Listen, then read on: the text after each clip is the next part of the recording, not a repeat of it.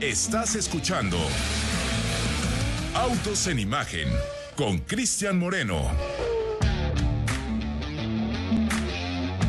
Cuando son las 4 de la tarde con 47 minutos, le damos la bienvenida al señor Héctor Ruesga, quien hoy de forma muy discreta, muy sobria, como, como él acostumbra a vestir, se presenta en las instalaciones de eh, Ciudad Imagen. Señor Héctor Ruesga, ¿cómo está usted el día de hoy? Muy buena tarde. Cristian, muy buenas tardes. Amigos de Autos en Imagen, sí, pues es un poquito de estilo de martes. Se antojó la tarde medio nublada para estos tonos, pero es cuestión de gustos. Te digo que serías el, el gran amigo de, de Valentina al, al vestirte tal y como la Pantera Rosa. Exactamente. Además, tono, tono muy Pink Panther, ¿no? Exactamente. Muy Resalta bien. los colores. A ver, dime, ¿qué marca de coche le puso así a su paleta de colores eh, de Pink Panther? ¿Te acuerdas o no? Ah, no me acuerdo. Y era americana, musculosa. ¿Quién se quedó con el de Pink Panther? Vámonos, si usted lo sabe, compártelo con nosotros en arroba autos en imagen. Y del otro lado de la conexión, el señor Ricardo Eduardo Portilla, quien debe encontrarse en algún punto entre Avándaro y la Ciudad de México. Mi querido Ricardo, ¿cómo estás el día de hoy? Muy buena tarde.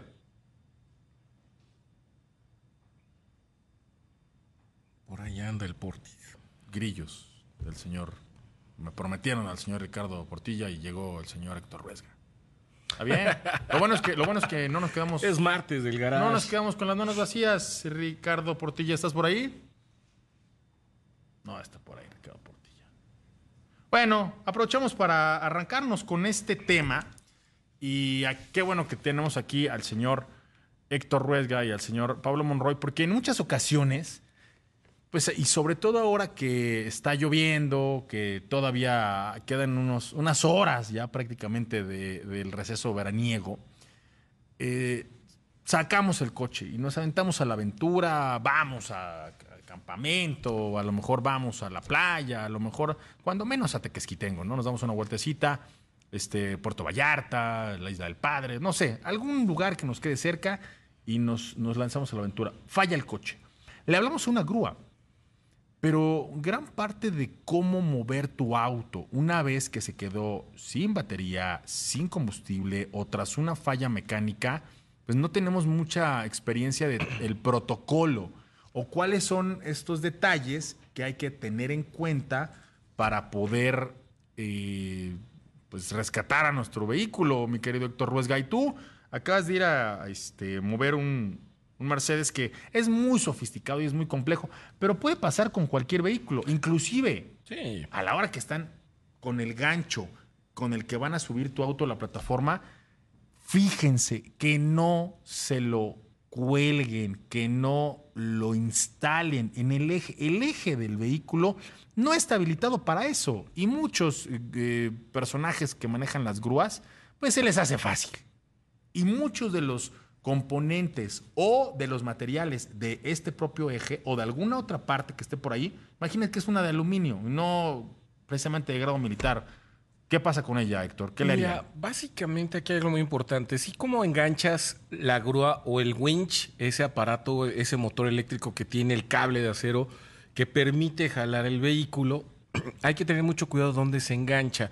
Desde hace muchos años, y esto siempre lo hemos dicho aquí en Autos en Imagen y en el garage, que por favor revisen entre el manual del propietario, que nunca lo dejen, nunca lo olviden, nunca dejen ahí olvidado ese manual, tiene muchos secretos, y en su cajuela o en su compartimiento de herramientas, que puede ser desde la llave de cruz, el gato y este famoso gancho para remolques, que no es más que una especie de tornillo con una arandela, con un eslabón, que de ahí se deben de enganchar.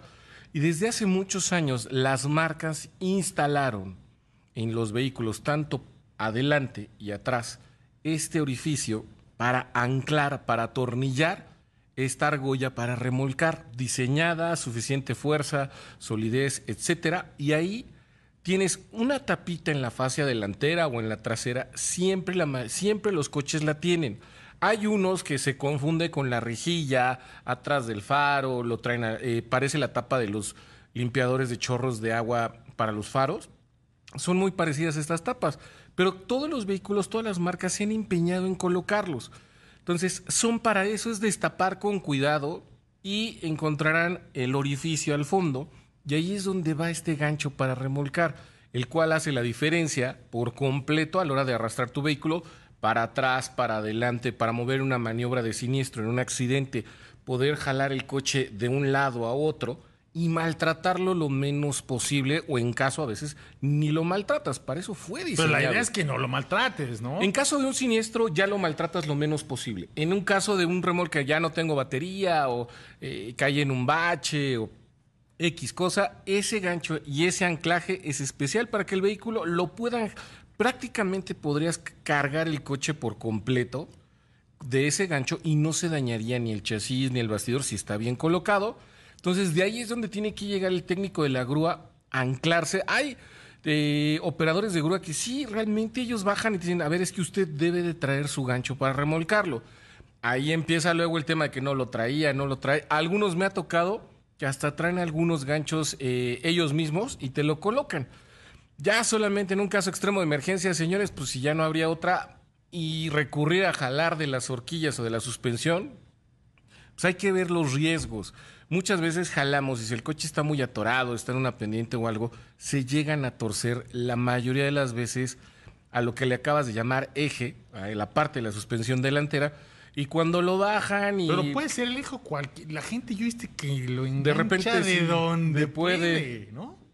O donde se da. Entonces, hay algunos operadores de muy capacitados que sean casos de emergencia, pero lo ideal de veras, échenle una leída a su manual de propietario, van a encontrar dónde están estas tapas en la fascia delantera y trasera, su gancho de remolque, cómo colocarlo de forma correcta.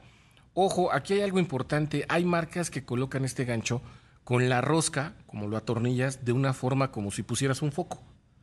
Y otros ponen esta famosa rosca zurda, este, que se atornilla al revés. Entonces, nada más hay que tener cuidado qué marca. Vienen muy bien explicados los manuales de, de operación.